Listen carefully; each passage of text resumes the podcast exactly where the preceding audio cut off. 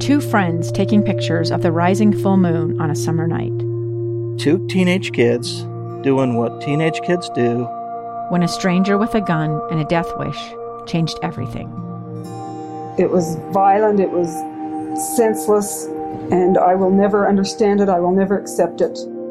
I'm Amy Donaldson, and unfortunately, we're all too familiar with stories about how violence shatters lives. But what we rarely see is how they are rebuilt.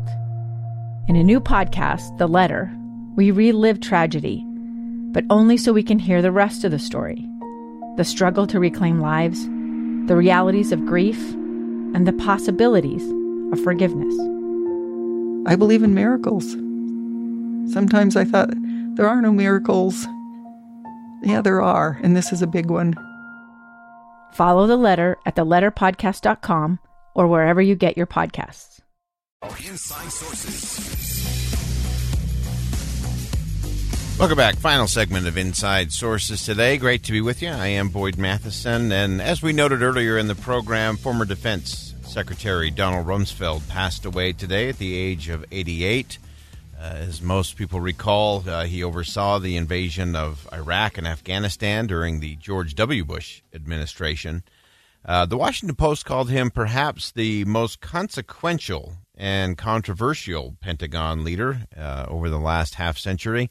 Uh, and I think that's probably true. I think his influence was significant. Uh, remember, he was in with a a very young and, and not very experienced George W. Bush as it related to a lot of military components and international affairs.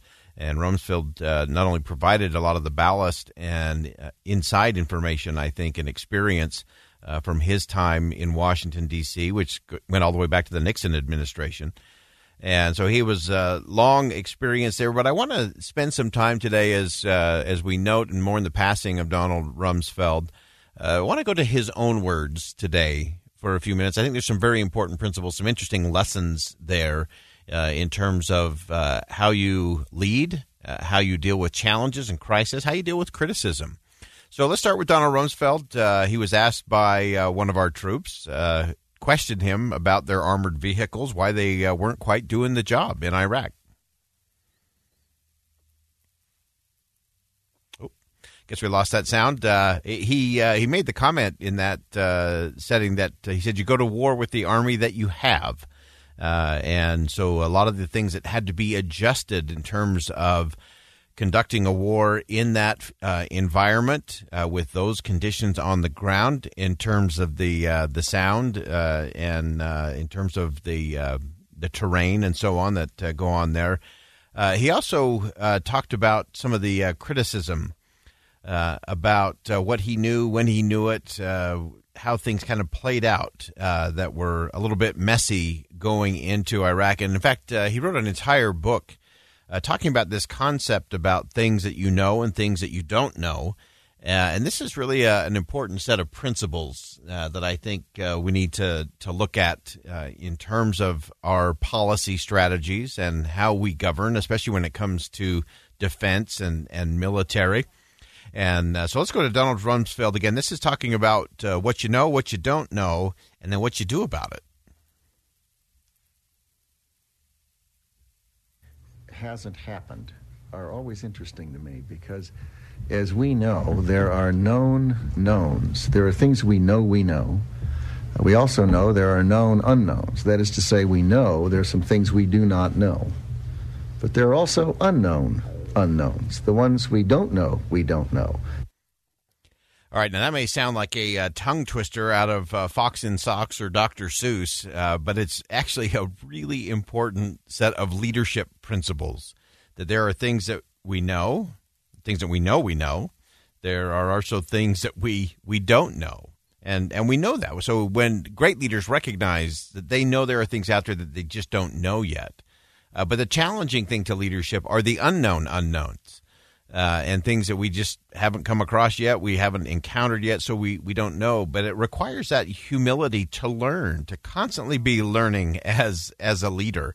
Uh, and that can be a real test. I've seen so many leaders crash and burn because they were unwilling to admit that they didn't know or unwilling to consider that there may be something out there that they don't know.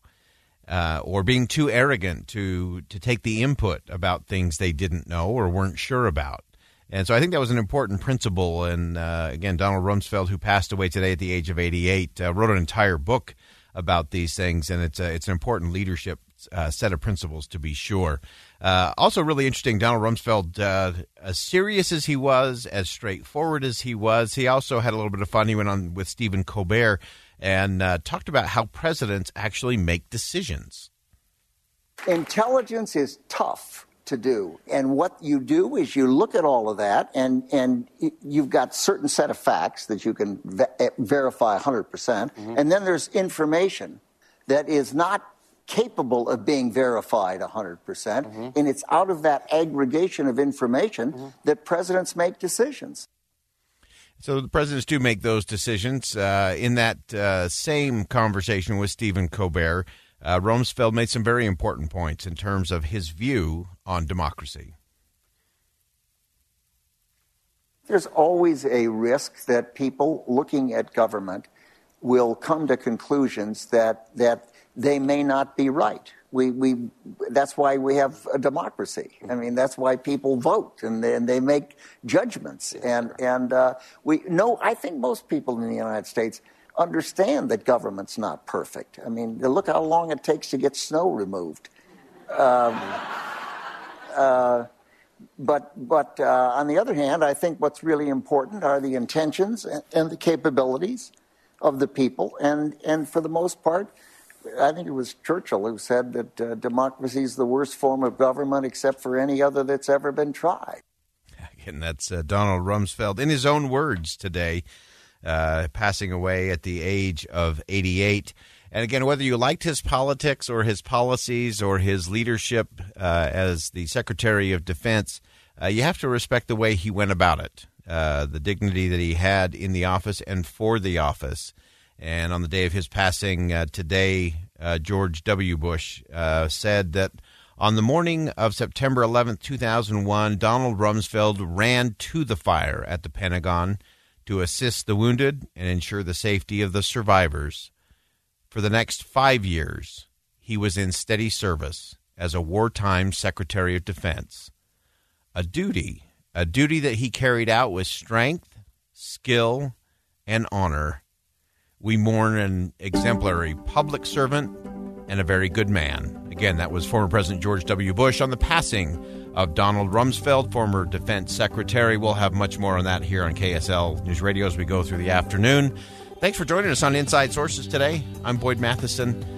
And as always, as you go out into the world today, make sure you see something that inspires, say something that uplifts, and do something that makes a difference. Two years ago, Americans watched in horror as a crisis unfolded at the Kabul airport. She was tear gassed and beaten. Images of thousands desperate to escape Taliban oppression filled our news feeds. More than 80,000 Afghans made it to America. But the story didn't end there. It was very cold. There was no power, no heat. Who would help our newest neighbors? I'm Andrea Smardon. In Stranger Becomes Neighbor, you'll hear the stories of some remarkable refugees who left their homes and their dreams behind only to start over from zero. Their only possession was three blankets. And you'll meet Americans who stepped up to help them. You want me to come when you deliver your baby. What can one person do in the face of an international disaster decades in the making? That's Stranger Becomes Neighbor. Find us at kslpodcast.com, follow us on Apple Podcasts, or anywhere else you listen.